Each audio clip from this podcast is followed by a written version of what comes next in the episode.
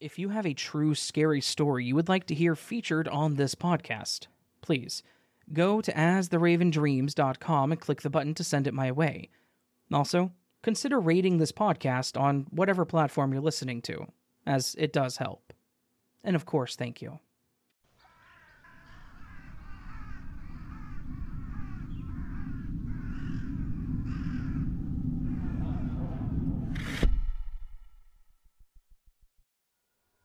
Hi, Raven.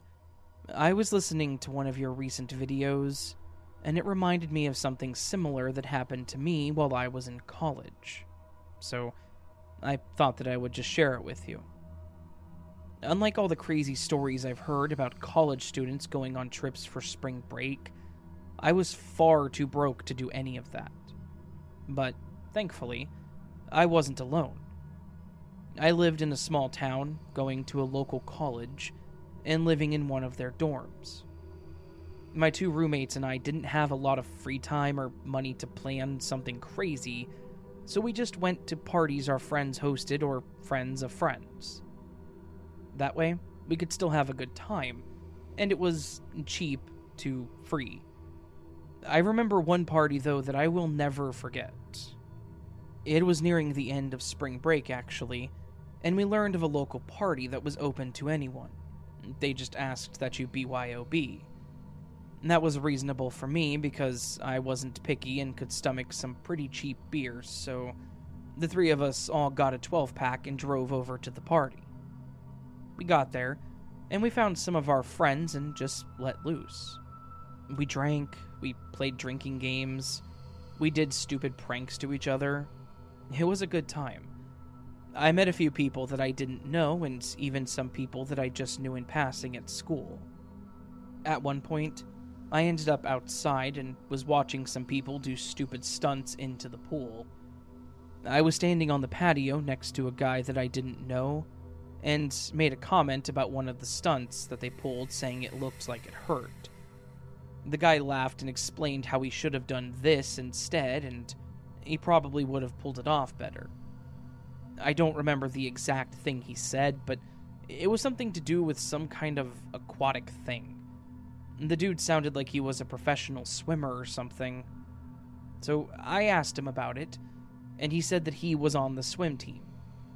He told me a bit more about the science of swimming, I guess, and some of it was pretty cool.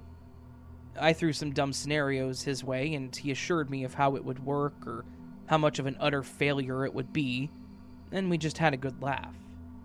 After a bit of time, he said that he had to go and he walked off. My last thought was, eh, cool guy, and moved on with the night.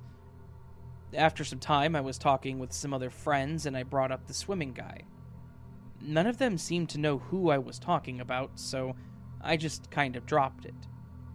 It wasn't unusual for uninvited people to show up, and as long as they weren't a problem, there was no sense in trying to make them leave. But later on, I ran into the friend I was talking to earlier and spotted the swimming guy passing by the living room. I pointed him out, and my friend said that he didn't recognize him either. He wasn't on the swim team either, so we just assumed that he may have been in a different year or different program. That's why we never ran across him. I tried to get his attention, but he looked confused as to why I was flagging him down. He just had an annoyed look on his face and he ignored me. My friend laughed, but I just shrugged it off. People are weird. And it wasn't like I knew him on a personal level, so no loss to me. Again, cue up more of the same for the night, including some people starting to leave or pass out all over the place. The music was still playing, though, as it had been throughout the whole night, so other than the people dispersing, the party was the same as it had been. So while some of us were in the kitchen talking about one of our classes, we all jumped when we heard somebody yelling. We went and checked out the living room, where we thought it was coming from, and saw some people staring down the hall towards the bedrooms and bathroom. I walked down the hall and I could hear more yelling and grunting sounds. As I approached the bathroom, I saw the swimming guy standing in there holding some kind of pipe. One of my friends was standing behind me, but otherwise, nobody was doing anything but staring. So I just asked him if he was alright. That's when he turned to look at me and just started rambling about things that made no sense. He said it was too loud, even though nothing had changed all night. And, in fact, since there were fewer people, it wasn't as loud. I wanted to clarify with him because I didn't understand why it was all of a sudden a problem, but he just continued talking. I don't remember exactly what he said, but he was saying things like, They won't stop laughing. I know that they're laughing at me. I know that they're talking about me. Stop it. Why won't they stop it? I just stood there, confused, not knowing what to do. This was obviously not about the music.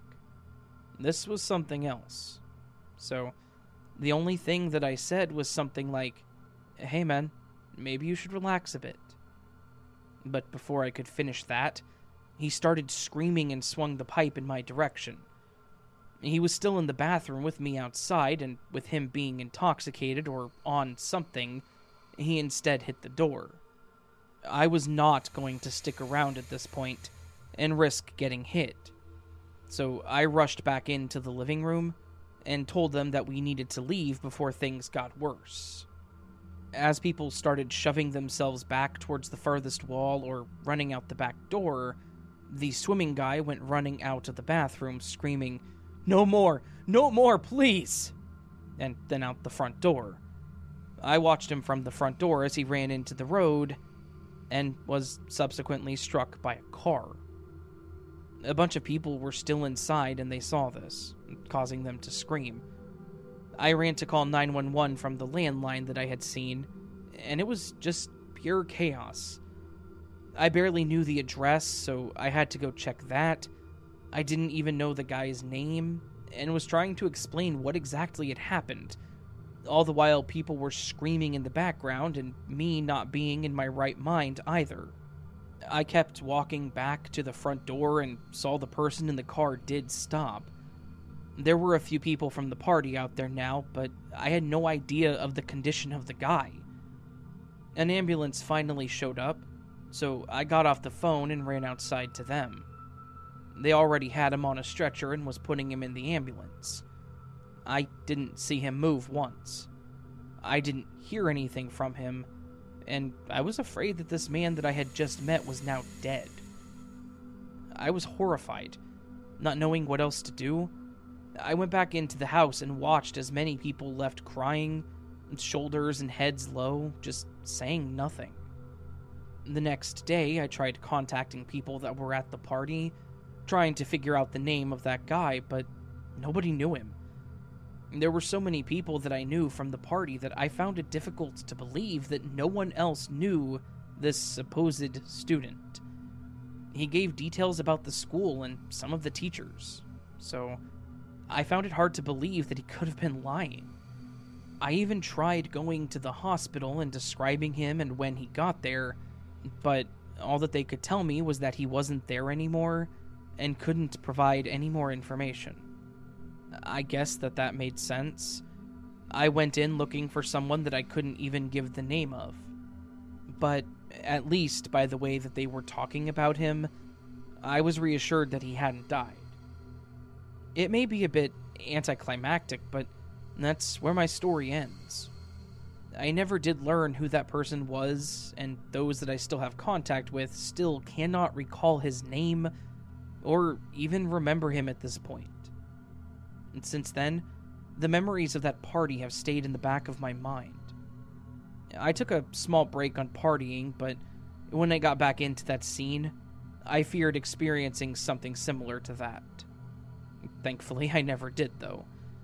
You just never know what someone else is going through, so no matter where you are, it doesn't hurt to learn names and all possible escape routes. Anyways, thank you for letting me share my story.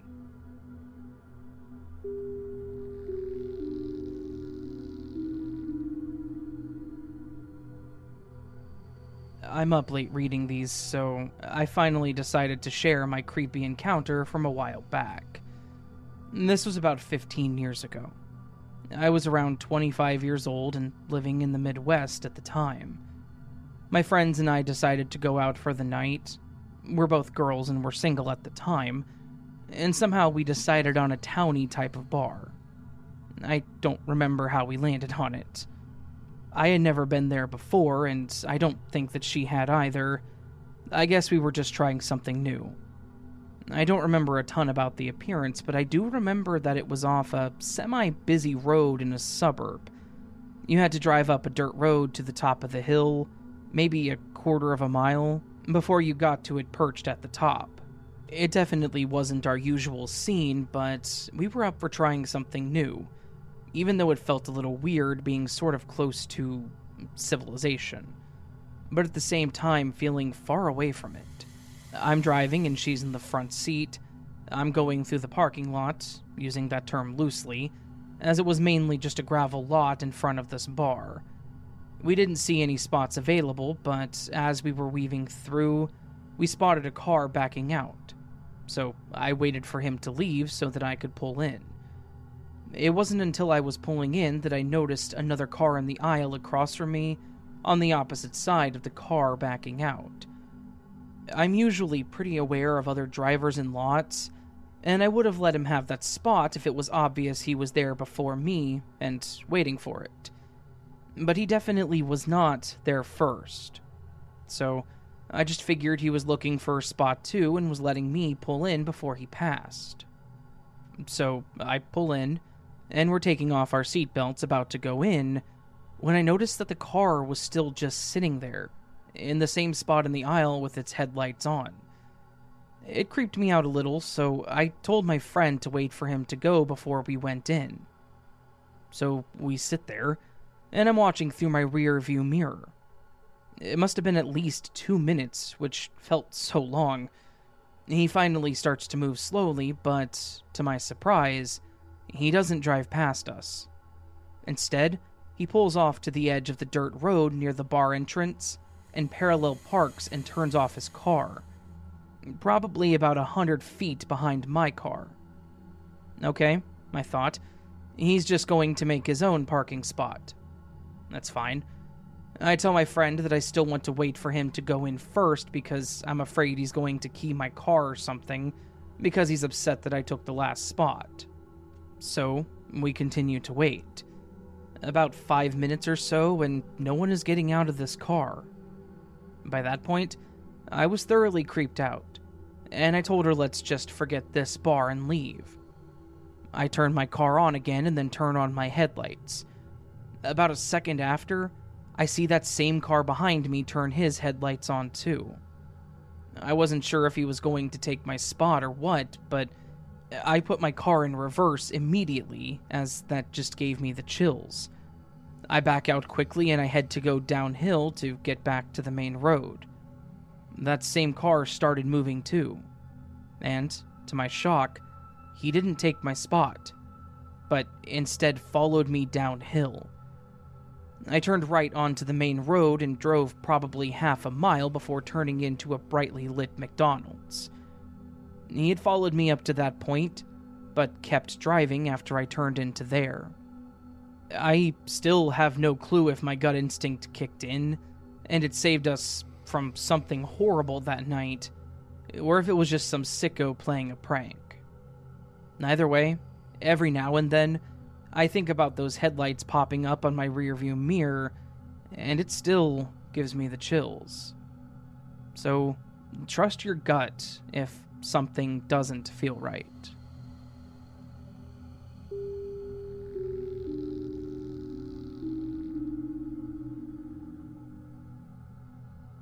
way back whenever I was a little boy, me and my family used to make the drive from our home to my grandparents' house up north.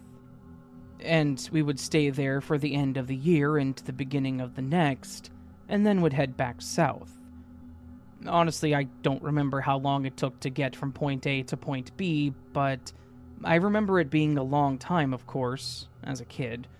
It always felt like it took forever, and I would get increasingly impatient on the ride there. Because of that, My parents always tried to make stops when I would hit my peak. Obviously, I was very young, maybe seven at the oldest, so it wasn't like I was older and throwing a tantrum. I was still a pretty young boy and just really didn't like sitting still. There was one rest stop between home and my grandparents' house that I really liked stopping at, because they had some really neat animal statues out front near a small playground area, and there was a McDonald's that was actually built in the parking lot area of said rest stop. When you're that age, who doesn't love colorful animals and McDonald's? Unfortunately, my appreciation for the place very quickly went away when the incident that I'm writing about occurred, mostly because I was terrified that it would happen again, however unlikely that actually was. That year, we were driving up to my grandparents' house as we always did for the holidays, and in that year, my mom was actually pregnant with my sister. So we were stopping more than we usually did. We got to the area where the rest stop that I mentioned above is, and I asked my dad if we were going to see the statues. At this point, it was starting to snow a bit, and my dad mentioned that he wouldn't mind stopping, but that we couldn't play on the playground because of the weather. I was a bit upset at this. I wanted to play in the snow, obviously, but he was pretty steadfast about the fact that we would stop, take some pictures, get our snacks and whatnot, and then get back on the road. We pulled into the rest stop, and the snow was starting to come down a bit more. It was actually starting to stick to the ground, and there were some small patches of ice in various spots as well from when it had been raining just prior to the snow. We parked, all got out, and my dad started heading towards the statues, warning us of a slick spot on the walkway so that we didn't slip. He wanted to quickly get his annual photograph of the family around the big brown bear statue and then get out of there. As we were headed towards the statue, I got hit with the urge to go to the bathroom. Like, really bad. I told my dad that I had to go, and he asked me if I could wait, but it was a nuclear threat at that point. Like, if I didn't go right then, then I was going to need new pants. This is one of those rest stops where the restrooms weren't inside the building, they were on the outside. So, he told me to go ahead and go and that he would be waiting right there when I got out. I ran into the men's room and did my business, and when I got out, I noticed that there was an older gentleman in the restroom at one of the urinals. But I ignored him and walked past him to get to the sink so I could wash my hands. It was while I was washing them that the man stepped away from the urinal to get behind me, which, looking back, I realize now that he didn't adjust his pants. Or flush. So, I don't think he was really going. It was like he was just standing at the urinal to wait. I didn't notice it back then because I was honestly not paying attention. I was just trying to wash my hands and be done with it. I look in the mirror and he and I make eye contact. I see that he's staring at me with a very happy grin on his face. I tried to look away, but the minute that I made eye contact, he moved to initiate conversation. He looked down at me and said, Hey, how are you? Are you enjoying the weather? I was enjoying it, as I loved the snow and we didn't get a lot where I lived. I smiled and said that I liked the snow and that it was neat. The man laughed and said that he used to like the snow until he got old. I made a comment about how I would always like the snow, and he just once again laughed. I finished washing my hands, and I went over to get a paper towel, and the guy followed me over towards the door and just kept talking about the weather. He was also asking me if I really liked to play in the snow and just stuff like that. It really felt like this was just some old guy that was making conversation with me about the snow. I didn't feel scared of him, and being like seven at the time, he kind of reminded me of my grandfather. I wasn't feeling like I needed to run or be scared of this guy. Then, all hell seemed to break loose. I finished drying my hands, and I went to exit the restroom. The man was behind me, so I held the door open to be polite and as soon as I stepped away from the door, he literally swung his arm around me and picked me up, and then started running towards the parking lot. I think he looked older than he really was, because if he was my grandfather's age, then I don't think he would have been able to grab me and run like he did. As soon as I realized what was going on, I started screaming as loudly as I possibly could. My dad heard me, saw what was going on, and started running toward us. But this guy had a lead, and he was heading straight for a car that was in the parking lot, and it honestly looked like he was going to get there before my dad would be able to catch up to him. That is when fate took over, and I was saved by a miraculous twist. The man that was carrying me was paying a lot of attention to getting to his car and not a lot of attention to the ground in front of him. He ended up catching his foot on an ice patch that I mentioned earlier, and because I was kicking and shifting his weight, he slipped. And when he slipped, he went headfirst into his own car. Thankfully, I pretty much just fell to the ground. But this man, he smacked his head on the bumper of his own vehicle and he was out cold. It honestly felt like it played out almost like a comedy movie with how it happened, though nobody was laughing. My dad grabbed me and started shouting for someone to call 911, mostly because this guy looked like he was pretty messed up. The police and an ambulance arrived, and they took him away, and the officers took our statements. I have no idea if the man made it or if he was really messed up, but in my opinion, he kind of had it coming. I don't want to wish ill on anyone, really, but this man tried to kidnap me. And, well, like I said, fate took over. I don't like thinking about what would have happened if he hadn't tripped and fallen, but I think it's pretty obvious it would not have been good. I'm thankful it didn't go that far, but I will say that this event really ruined that rest stop for me, and kind of made me afraid to do anything alone in public.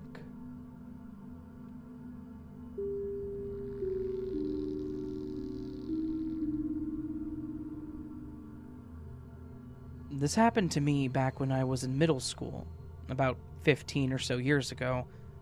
And spring break was never anything special to my family, other than just a week off from school. There were four of us kids, and now having two of my own, I understand why we didn't really go anywhere. Kids are expensive. But it didn't really bother us, as we all entertained ourselves and each other quite well. However, I did have a friend whose family was pretty well off. His dad had some very official job. I was a kid at the time, so I don't know what it was exactly, but I remember him working long hours. He always wore suits and he never really talked about work around us. However, they did always take some pretty awesome vacations. I'd seen pictures and souvenirs from when they went to different countries. So, for this story, I'm going to call my friend Levi, just in case his dad has some job that I wasn't really supposed to be talking about. Levi has always been pretty cool. We always got along really well and we hung out quite a bit. In fact, I've even been invited to go with them to their lake house, which was a lot of fun. So, for spring break, I was invited again to join them at the lake. With my parents' permission, I did not waste time packing a bag to go. However, there was one little wrinkle in the whole plan, or at least the plan in my head his cousin Skylar was going to be joining us. Now, Levi was an only child, but Skylar hung around so much that you might have thought that she was their kid too. She was a year older than me and Levi, but she always wanted to hang out with us. At first, I didn't have a problem with it, because she seemed pretty cool, and yeah, pretty cute too. She would play the dumb games that we played, watch TV with us, whatever. But I started noticing pretty quickly that she was a little weird. For example, we were outside trying to start their fire pit when we picked up an old log that was on the ground. Underneath it were tons of pill bugs and other bugs that I'm sure. Being the type of kids we were, we started picking them up and throwing them at each other. I know that that was dumb and mean, but that's just who we were. Skylar was there too, and she was even joining in on it.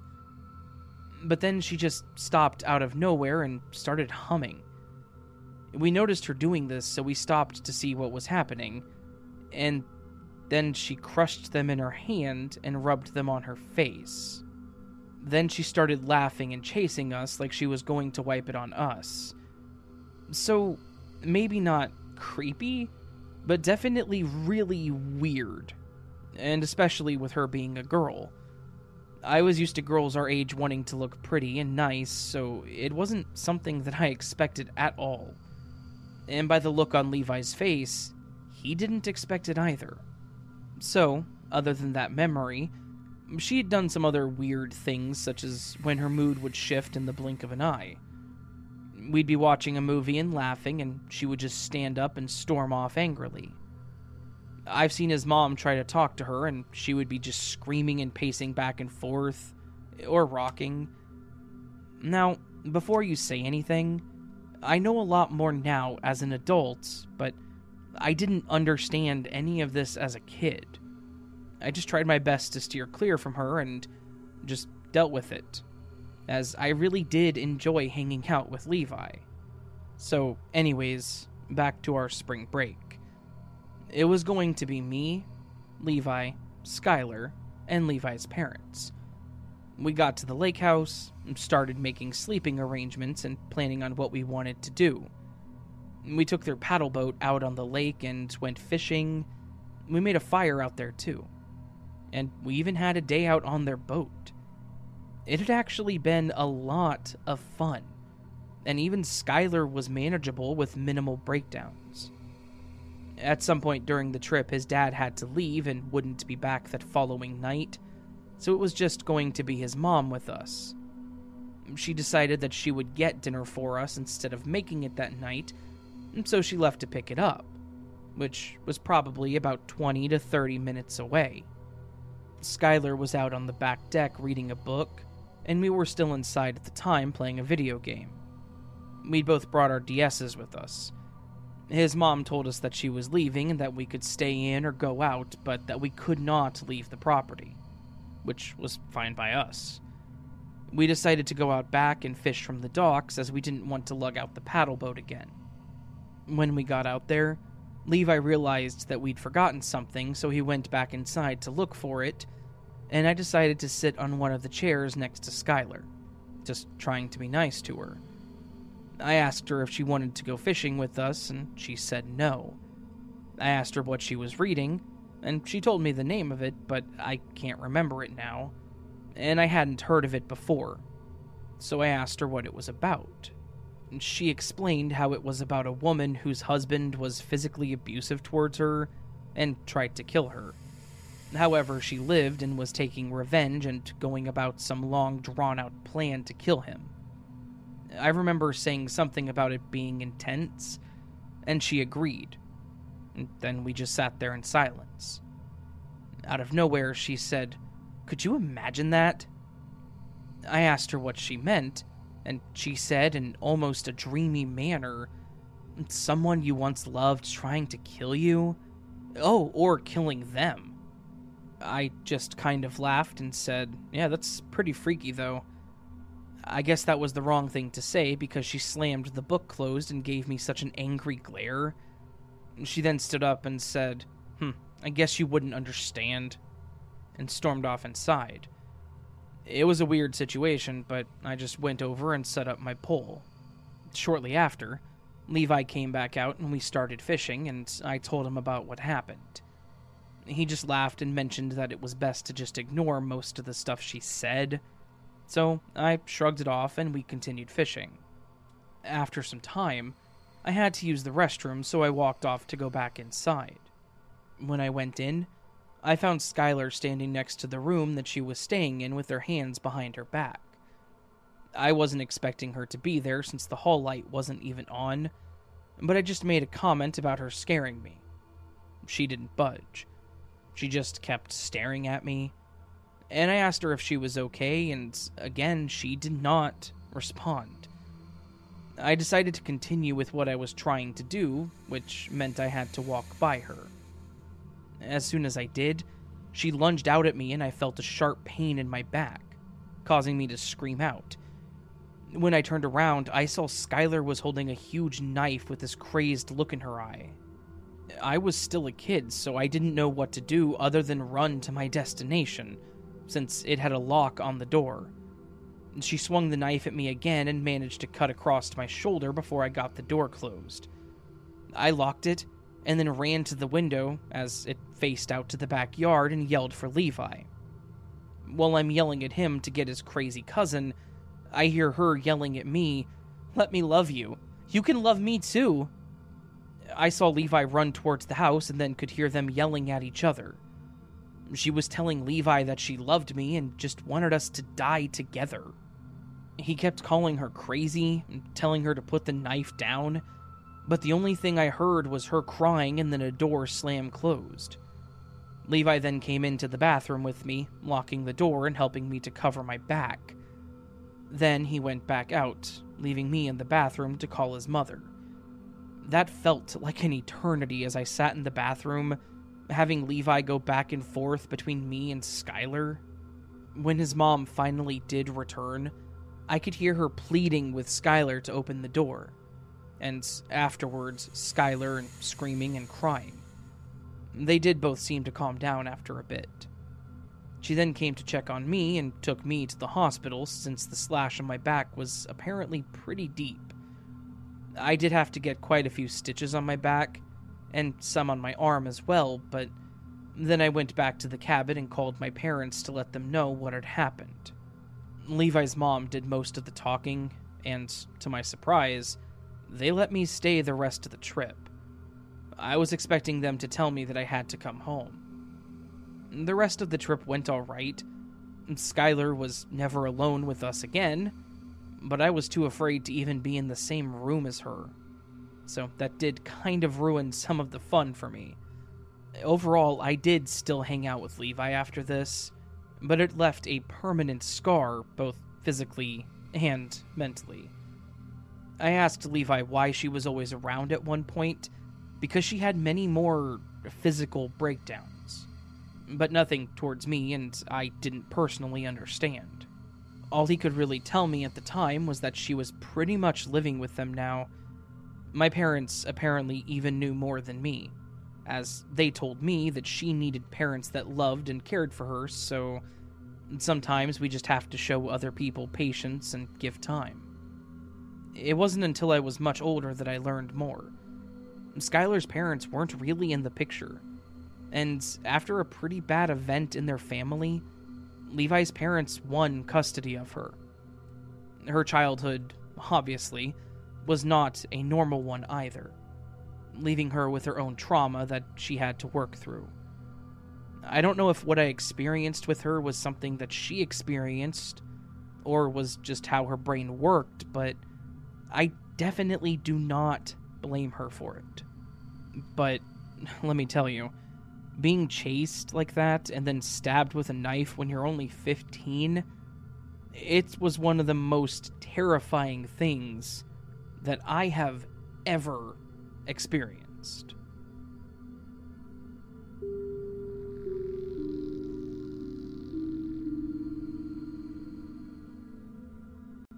Okay, so to start, at the time, I was 19, female, and working an early morning job at Safeway. I would leave the house around 5:30 every morning. It was during the winter, so I would often wear a blanket to my car and sit in it for a while waiting for it to warm up. So, one day, my mom stopped by and parked in front of this man's apartment, which happens to overlook where my car was parked. He got upset that she wasn't in a spot, and that was the first time I ever even noticed him. He looked around 70, had a gray beard, was pretty tall, and was white as well. Anyways, she ended up moving the car and nothing else happened that day. But I think that's the day that he noticed me and my roommate, also 19 female. We did live alone, though I've always been borderline paranoid, so I've always stayed aware of my surroundings. Soon after our encounter, I noticed when I would go to work, I had to pass near his apartment, that his lights would suddenly be on every morning at 5:30 when I would be leaving. I didn't think too much of it and continued on, though I started to notice once I would get in my car, he would be outside walking around and passed behind my car, which I definitely flagged as weird. This continued for a few weeks, but soon enough, I noticed his lights would be on and his blinds would be all the way open. Very weird considering it was still dark, 5:30 a.m. And he didn't do that prior. Anyways, I stayed alert and I started waking my roommate up when I left just in case something weird ever happened. Side note, at this time my roommate had a car that wouldn't lock. We didn't live in the best area, so she didn't keep anything valuable in her car, just random stuff, including a high school picture. One day, someone broke into her car and didn't do anything, but left her picture on her seat facing upwards. We always found that weird and we didn't know who did it. Fast forward to one day, and I was super paranoid at this point. I was convinced that he was going to approach me or do something weird. It was a gut feeling. I was walking to my car, and I had to have my back faced towards his window in order to get to my car. I was talking myself down, saying nothing's gonna happen, you're safe, etc. Then, my brain told me that I needed to turn around. So I did. He was at his window, blinds open, staring at me. When he noticed I turned around, he moved out of sight super fast. I got freaked out and I got in my car and I locked it. Then I called my roommate to tell her about it, and I tried to leave as fast as possible. While I was getting situated, he was walking behind my car and I was trying to stay calm. I ended up leaving and I don't know where he went. After this encounter, I changed my shifts to afternoon, due to safety, and me and my roommate decided to move. We've never had anything happen since. This always creeped me out, and I wonder what would have happened had I kept working mornings or stayed at that apartment.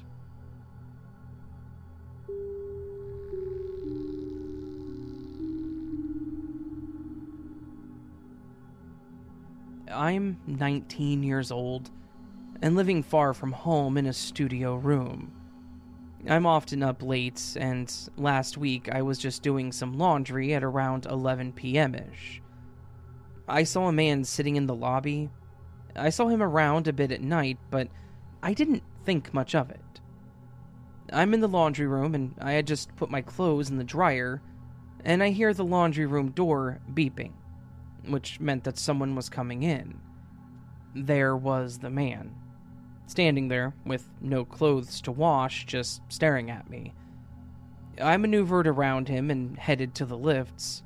He followed me quickly and cornered me and asked me for my Snapchat. I was tired, and I just wanted to get back to my room, so I stupidly gave it to him. I figured he would message me and try to flirt. I would say, I have a boyfriend, sorry if you thought this was anything else, and that would be the end of it. I'm about 5'4 with very long red hair, and I'm half Indian and English, with Afghanistani descent, so I'm white passing but kind of exotic people tend to stare at me. Anyways, he starts messaging me. It's kind of normal, and then he starts saying weird stuff like, I saw you a month ago, and I was impressed. I've been visiting a friend and staying here. And I've been watching you. I noticed that you come out mostly at night. He told me that he was Saudi Arabian and only visiting for five more days. Then, it gets worse. He says, I love you. I can't help it. And then I say that I have a boyfriend. He says, I only want you. And continues to completely ignore that. He asks to come to my room, and I say no. And then he wanted a hug. He asked me if I lived alone and if I was a virgin. He kept saying that he loved me and that I was perfect for him, that I impressed him. At that point, I recorded all the messages on Snapchat, spoke to him a little bit more to gather evidence so that I could take it to the reception in the morning. He'd been watching me for a month. I got my guy friend who lives on the second floor to walk me down to the laundry room. We sat in the student lounge area and my friend calmed me down. I was shaking with adrenaline and fear. We saw him around the laundry room again looking for me, but luckily I'd already picked it up. I run back to my room, and my friend says that I can stay in his room, but I said that it was okay and I would just lock my door. It's about 1 in the morning, and I hear someone outside my room trying to get in. I ask my friend if he's outside my room, and he says no. I just froze. I didn't want to make a sound. I felt sick to my stomach and helpless. Eventually, it stopped, and whoever it was went away. In the morning, I reported this to reception and then went to stay a few days with my boyfriend, and then after went to London to visit a friend. And last night was the first time that I'd spent a night in my room since this happened. I'm very paranoid now. Sadly, I should probably be used to this. It's not the first time that I've been harassed like this. One guy tried to kiss me in a club by grabbing my head, and a bunch of other things have happened that I won't go into here. But, anyways, I'm terrified to go outside my room after dark. I'm constantly looking over my shoulder and feeling paranoid. I just keep blaming myself for being too nice and I know that it's my long, thick hair that seems to attract people's eyes to me. I just want to cut it all off. Has anyone had a similar experience, and how did you deal with it?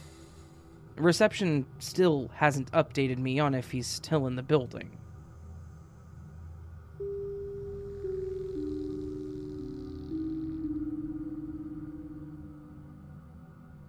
Hi there. I wanted to share an experience I had when I took a cruise with my friend Raquel. We wanted to go in the summer after we finished our semester, but there was a crazy good deal on one coming up for spring, so we decided to make it our spring break trip instead. With the timing, we would probably miss a few days back, but we both thought it was worth it. The first few nights were fantastic but it was several nights in that the weird events began to occur. It started one night after we had been drinking. I started feeling unwell, so I told Raquel that I was going to head back to our cabin.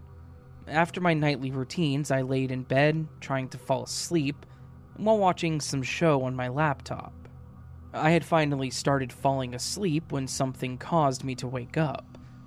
I laid there in the dark, trying to drift back off, when I started hearing whispering.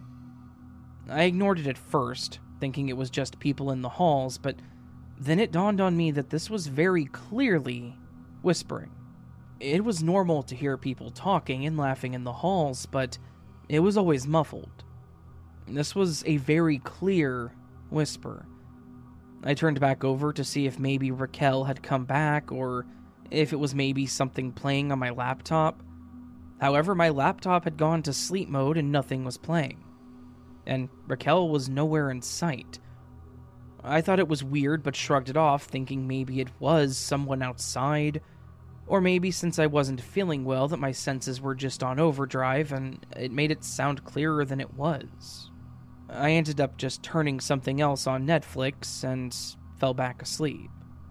The next day, the whispering didn't even cross my mind.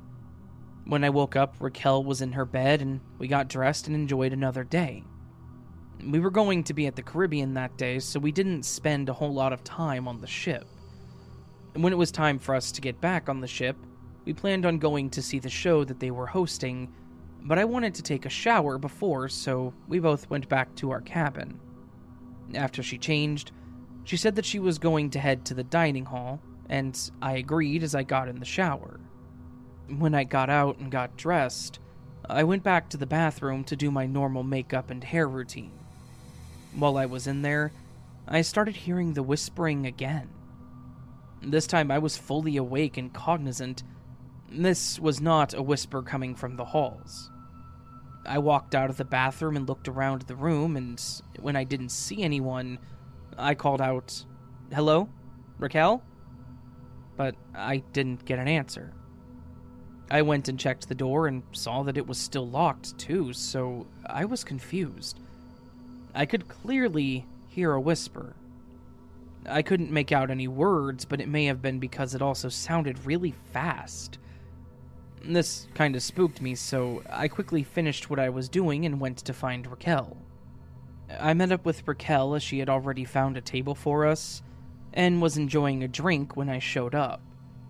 After I sat down and we talked briefly, I mentioned the whispering to her, and I asked her if she had come back to the room at some point while I was still there. She confirmed that she never did. I told her about the whispering that I had heard, and she thought that it was weird too, but also tried to be reasonable about it, saying it probably was still people in the hall or the next room. Or maybe it was just the sound of the AC kicking on or something. I certainly wanted it to just be something like that, so I told her that she was probably right and let it go so that we could enjoy our night. As the night died down, we both made our way back to our cabin. We were both a bit intoxicated and pretty tired, so after a quick change, we both crashed on our beds pretty hard. However, I woke up at some point needing to use the restroom. So I turned on my side light and I made my way in there, but it was when I came out that I was a bit spooked. As I opened the door, I saw that Raquel had turned her light on and was staring right at me, with her eyes wide open. She looked terrified, and I asked her what was wrong. She asked me if I had heard it too, and I didn't know what she meant at first, but then I finally caught on. She had heard the whispering too, but this time she said that she could make out the words. She said that she had heard, Don't leave me. And it sounded like it was right next to her ear. And she first thought that I was messing with her because she heard me get up, but when she flipped over and saw the door closed and the light on, she knew that I wouldn't have had time to do that, then run to the bathroom, turn the light on, and shut the door. I was internally screaming at this point. I wanted to say that I knew I wasn't crazy. But then I realized I wasn't crazy. It was something we both heard, so we knew that it was real. We immediately turned on all the lights and looked over the room, including under the beds, in the closet, the wardrobe, and drawers. I don't know what we were hoping to find a person, some kind of device replaying someone talking or whispering. But in the end, we found nothing. We were both wide awake and entirely too freaked out to sleep at that point, so we just laid in bed watching TV. We kept talking about it, going back and forth between what we thought it could be, rationalizing it. So we were probably just mistaken. I think we finally fell asleep with all the lights and TV on around 4 in the morning. Needless to say, that was a lazy day for us, but thankfully we were going to be at sea for the whole day. I think that we both agreed to forget about it and tried to relax. We spent a lot of time in the pool and spa and ate about every chance we got in between. That night, we parked ourselves in our beds and planned on watching movies with the lights on until we fell asleep.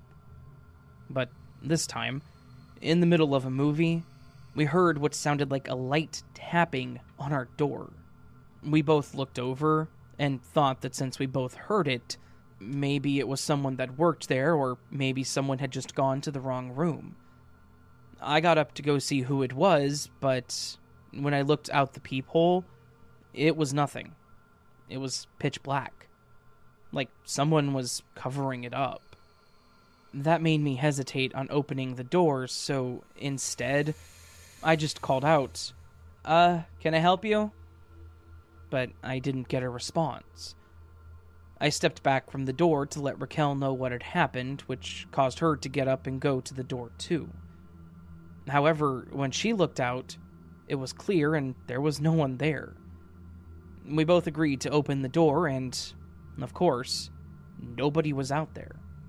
We stepped out and looked down one side of the hallway, where the stairs and elevator were, and then down the other hall, where it was just a dead end.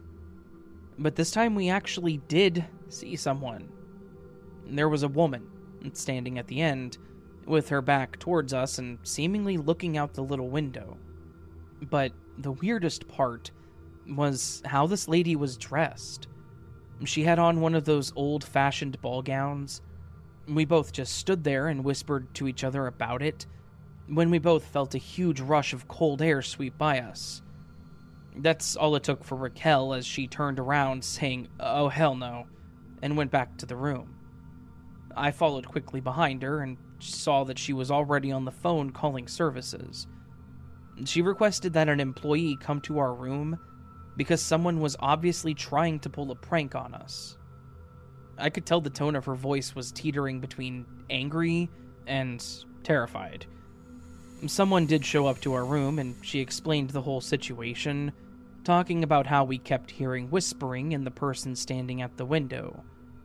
I think the guy tried his best to take our complaints seriously, but I could also tell that he did not care.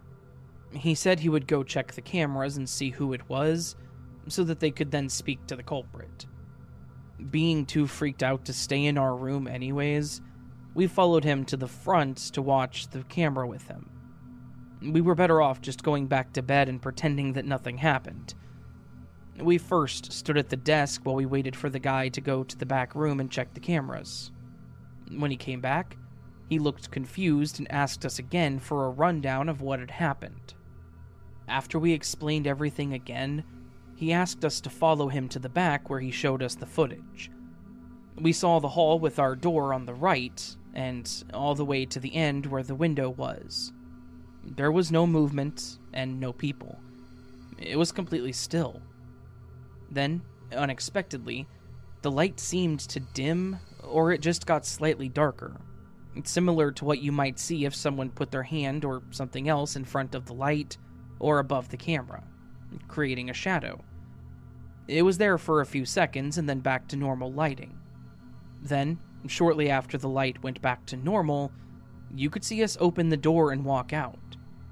We stood there, looked around, and then looked back towards the window and at each other, pointing out the person, before then running back in.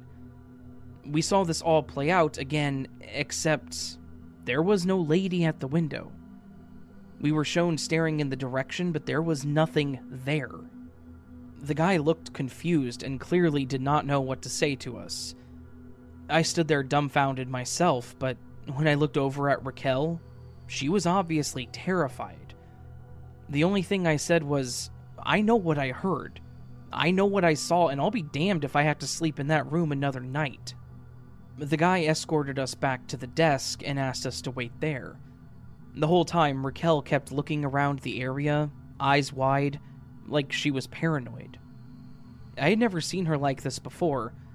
The only thing I knew that she was afraid of were bugs, but usually she would just run away from them, letting out some kind of a yelp. But she looked terrified. I tried asking her if she was alright, and she just said, I know that you saw it too. Surprisingly, the guy came back and said that he could move us to another cabin, but it would be a slight downgrade. Before I could say anything, Raquel said that it was fine, and we went back to get our things. We, silently and quickly, packed our stuff and went to our new room. All the while, the guy was apologizing to us. Once we got settled in, we went to bed saying very little, with the lights and the TV still on. The next day, Raquel had done a complete 180, and she was back to being her bubbly, enthusiastic self. And to both of our surprise, I'm sure, we didn't have another event for the rest of the trip. I asked Raquel again about it when we got home, and she refused to talk about it, saying that she didn't want any negative energy or bad spirits to follow us. So, I was left on my own with the thoughts of what the hell we experienced. I'm conflicted to look into possible hauntings on cruise ships or mysterious deaths or disappearances, but while I may not be religious, what I saw and what Raquel told me is enough to make me hesitate. So instead, maybe I'll just ask Has anyone ever experienced something like this while on a cruise?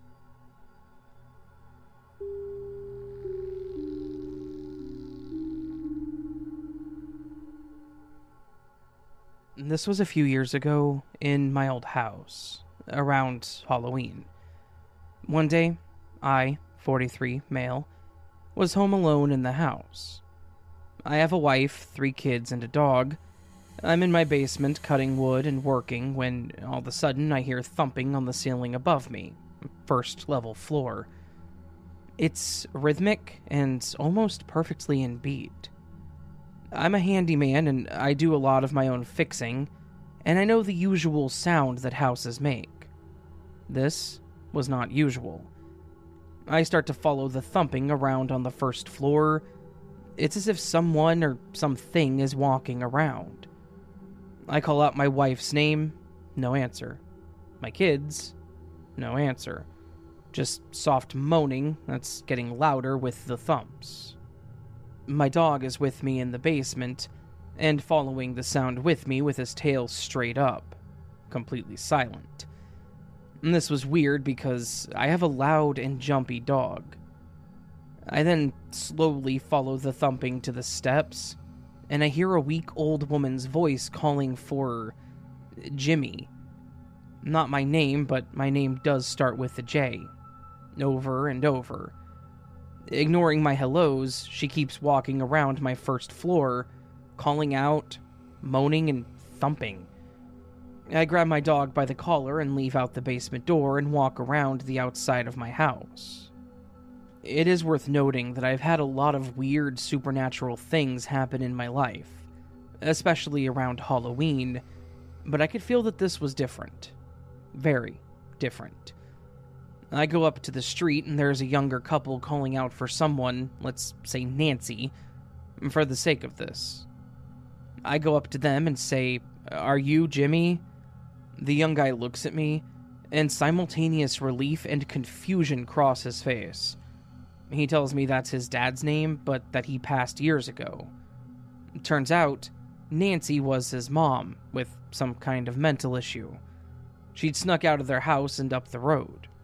Her family lived in my house before we did, didn't know that, and she was having some kind of episode.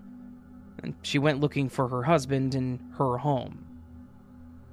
And also, she has a wooden leg. I don't know the story, but that's what the thumping was. We got her home safely, and I also double locked my doors from that point on.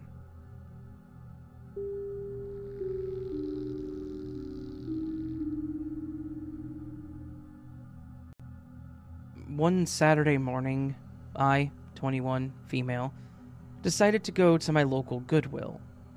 I'm disabled and suffer from chronic pain.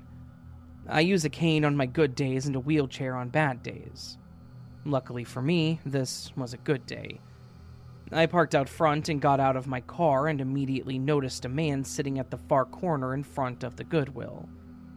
As I was walking into the Goodwill, he shouted, Miss, do you have any extra time for me today?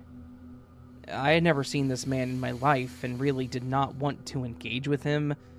So I politely said, No, sir, not today. I'm sorry, and continued walking.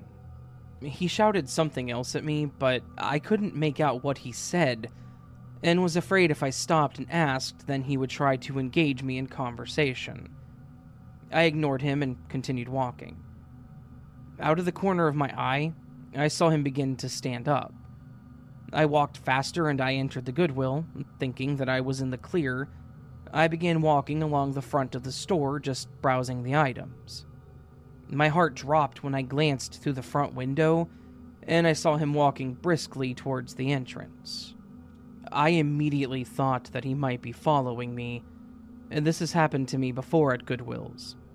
Every time I've wound up in uncomfortable conversations where I have to continuously decline the advances of men that I'm really not interested in.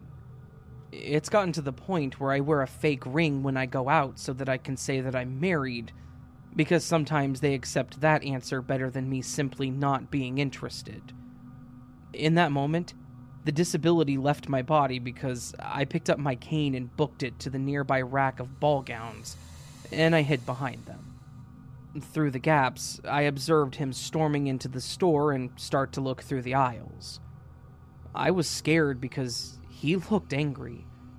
Maybe because I had ignored him. I didn't mean to be rude, but I thought I had made it clear in a polite way that I did not want to speak with him. I don't think that it's wrong of me to want to go thrifting without having to engage with random men. A kind woman nearby came up to the ball gowns where I was hiding and pretended to inspect them. She whispered, Are you okay? And I said, I think that the man in the blue is looking for me. She said that she thought so as well, and I asked her if any of the nearby dressing rooms were open. She pointed to the one that was, and when I saw that the man had his back turned, I dived underneath the door and locked it behind me. I called my boyfriend from the dressing room in tears and asked him to come to the store. Soon, I heard a knock at the door. The kind woman had gotten the manager. And she told me that after the man had looked through all the aisles, he walked out, grabbed his bag, and left the area. They closed the dressing room that I was in, and they let me hide in it until my boyfriend arrived. Then, one of the male employees and my boyfriend walked me to my car and that was the end of it.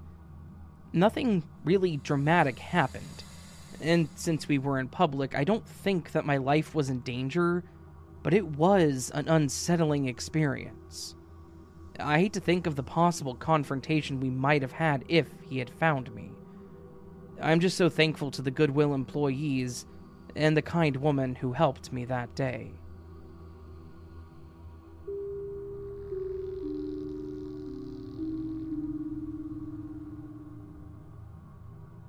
When I was in college, I was out and about with my then boyfriend.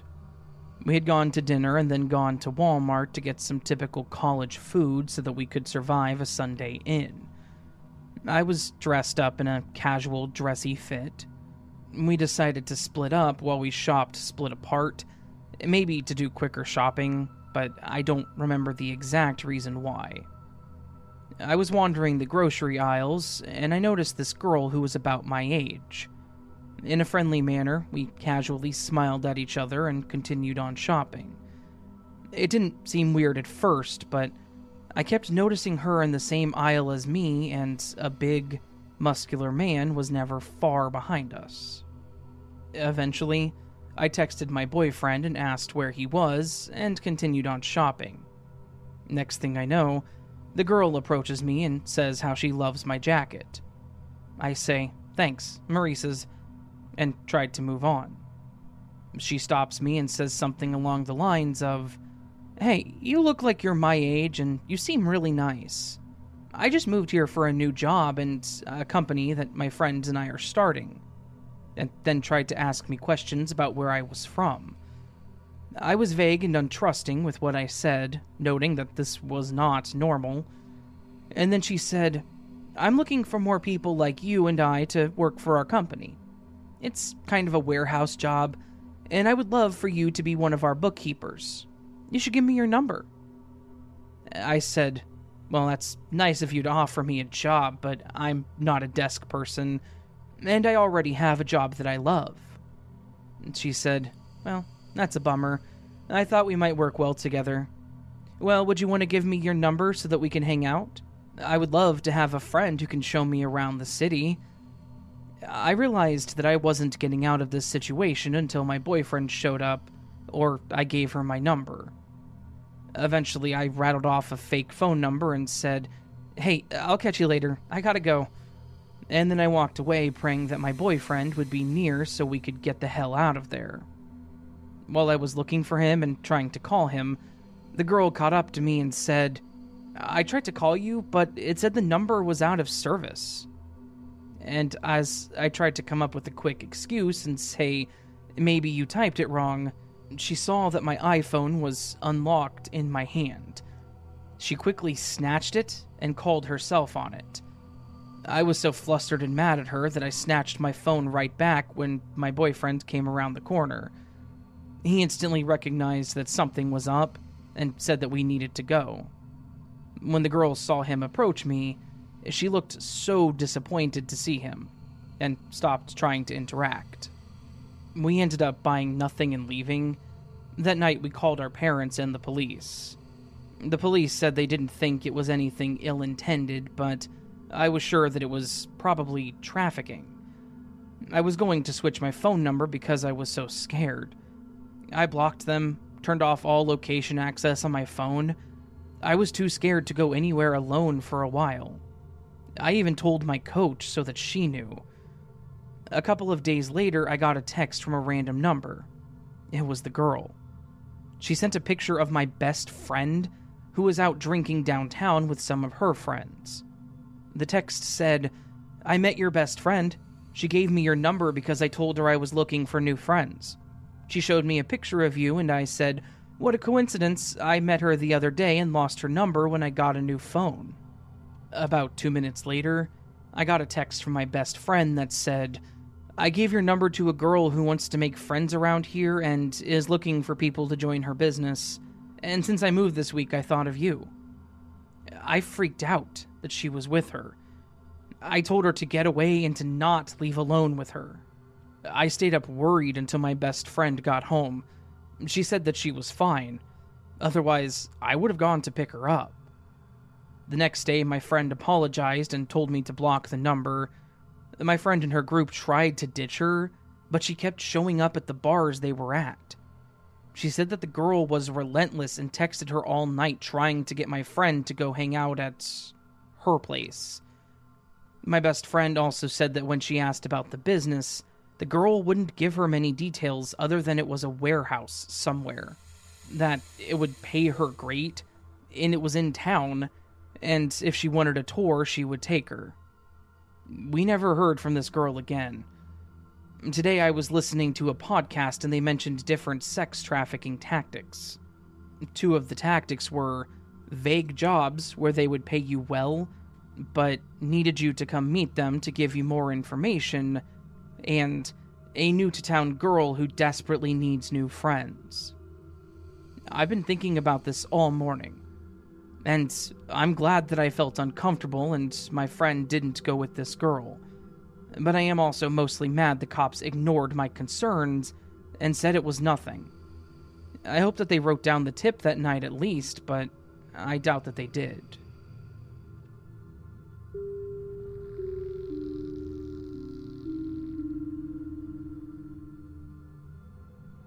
For the weekend, I wanted to visit my boyfriend. He lives two hours away, and I always go by train. I'm not easily spooked, but I always keep an eye out. A girl's gotta do what a girl's gotta do. Am I right? One hour into the trip, it was around 2000 hours, and I see two men getting into the same train compartment as me.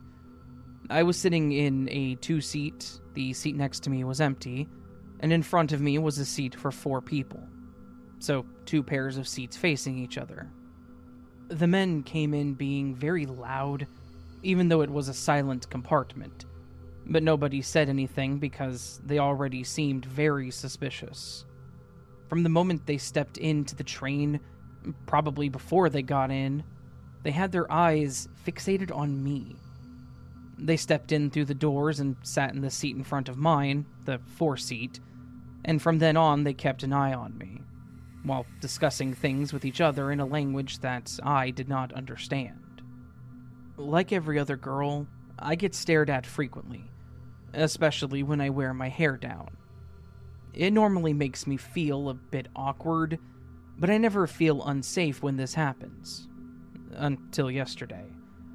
But they were staring at me in every way possible. Through the chairs, standing up, sitting down, bending over to get a good look through the reflection of the mirror and by getting up and walking past me. They were taking turns in walking over to the other compartment of the train. The other compartment was only separated from mine with a glass door.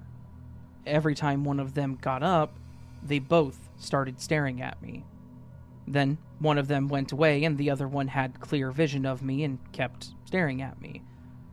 He poked his head through the middle of the seats and offered me chocolate, which I politely refused. Then the other one came back, and five minutes later, the man who did not go away yet went away in the same way. They kept taking turns and walking away, and every time one of them got up, the one who remained seated kept an eye on the other, and on me. Each time they were sitting across from each other, they would discuss things, but I couldn't translate it. They kept looking at me and then started discussing again. When I had 20 minutes of my trip left, a lot of people got out at one stop. So it was just me, them, and one other male at that point. The moment the doors were about to close, one of the creepy men started walking through the doors to check to see if there were people coming in and maybe to check to see if there was security. I don't know why he did it. But when he came back, he scanned the train to see how many people were still on, I think. From that moment on, they both got in seats facing me. They would not stop staring at this point. As you can imagine, I panicked and was stressing the F out. So I slowly turned around to look behind the glass doors to see if there were more people that could maybe help me. And, to my luck, there were more people there. So I slowly and very softly put on my jacket. We still had more than 10 minutes left then. And I kid you not, not even two minutes later, one of the men starts getting dressed too. He took his purse and his jacket and kept looking at me and fixating on me while still discussing something with the other man. This was where I really panicked. I had already let my friend know what was going on, and my boyfriend was already at the train stop where I was supposed to get out. Then, I contemplated what the smartest thing to do was, because there is an emergency number on the train that you can call or text if you feel unsafe. But I had a gut feeling that this would not help me. So, I grabbed my bags, got up, and I walked through the glass door to the other compartment. I sat facing them so that I could see what they were doing. They both got up, grabbed their bags, and started walking towards me.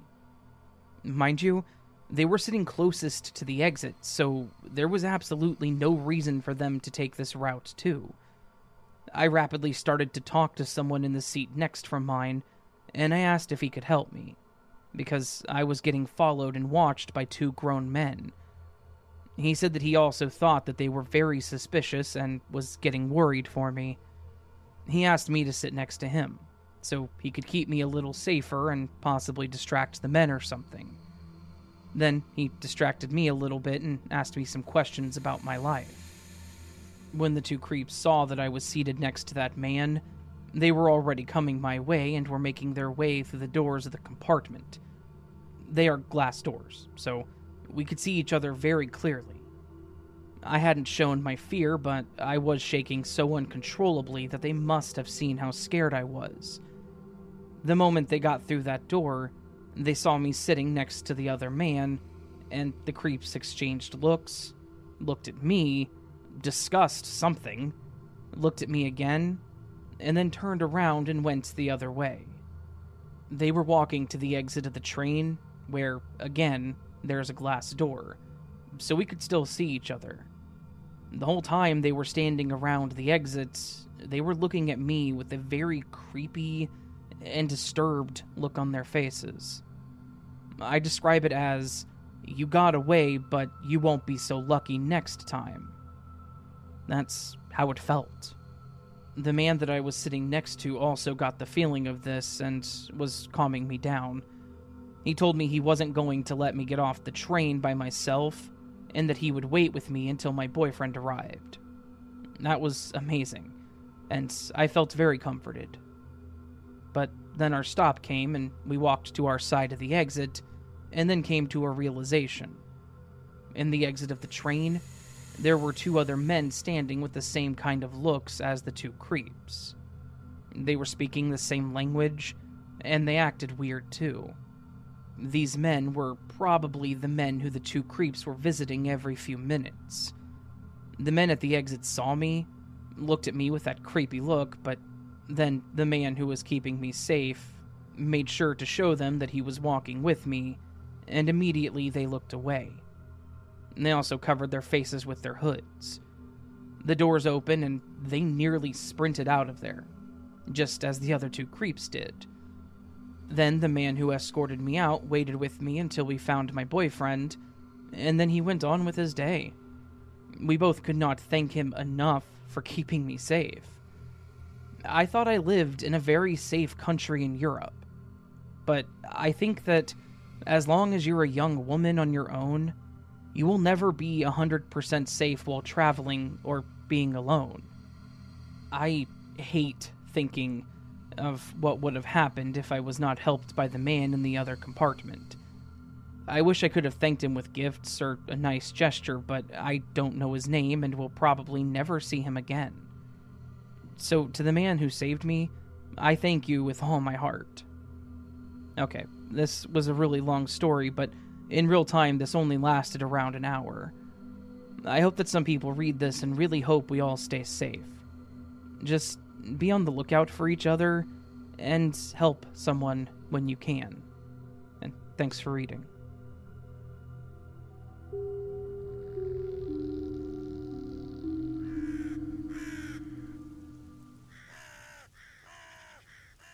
Hey there, friends.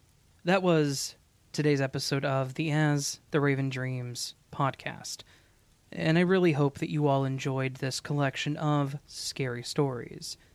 If you did, please do consider checking out my YouTube channel where I do these same stories, but a little bit earlier than I do them here on the podcast form, and also in slightly different collections.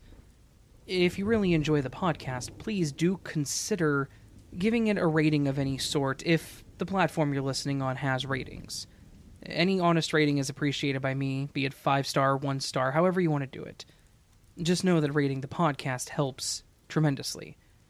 And if you would like to support further, I do have a Patreon and channel memberships if you'd like to do things on the YouTube side, where for as little as a dollar a month, you get early access to my content. Never ever expected, but always appreciated.